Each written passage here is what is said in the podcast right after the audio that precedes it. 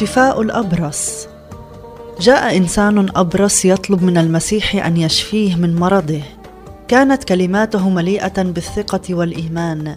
قال للمسيح إن أردت تقدر أن تطهرني. لقد كان عنده إيمان كامل في قدرة المسيح على شفائه. ونلاحظ هنا أن الأبرص قال إن أردت تقدر أن تطهرني. فمرض البرص مرض تآكل الأطراف مرض خطير ولم يكن له علاج في ذلك الوقت وكان يعتبر لعنة وعقابا من الله. لقد أصيبت مريم أخت موسى بهذا المرض بعد أن تكلمت على موسى وكان مرضها عقابا من الله وهو مرض معدي وراثي يستمر من جيل إلى جيل. لذلك طلب هذا الإنسان من المسيح أن يطهره.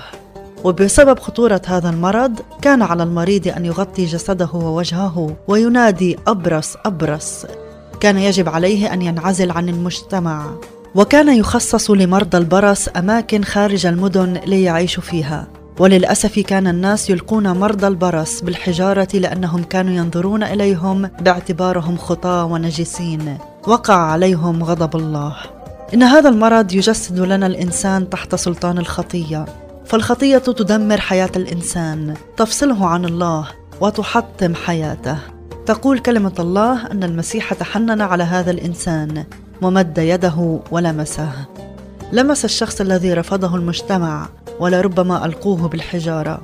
لقد لمسه يسوع بلمسة شفاء وقال له أريد فاطهر.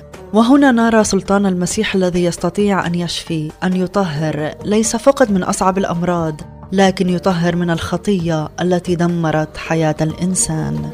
والمسيح هو رب الناموس يطلب من الإنسان أن يتمم وصايا الناموس فطلب منه أن يذهب ويري نفسه للكاهن ويقدم تطهيرا عن نفسه بحسب شريعة موسى.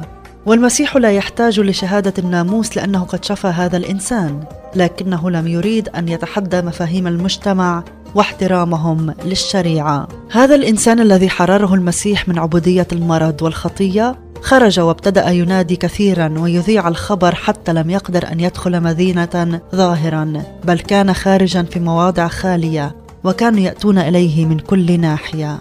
عندما يختبر إنسان تحرير الله ومحبته لا يستطيع أن يسكت.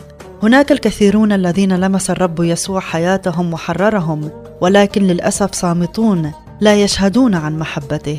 فنلاحظ أنه بسبب شهادته كان الناس يأتون إليه ويسألونه عن المسيح. لقد شفى المسيح هذا الإنسان من المرض وأعاد له مكانته كإنسان. هل اختبرت تحرير المسيح لحياتك؟ هل تعيش حياة طاهرة ونقية أمام الله؟ هل تشهد عن محبة المسيح وعمله في حياتك مثل هذا الإنسان؟ هناك الكثيرون الذين يريدون أن يسمعوا عن عمل الله. في حياتك.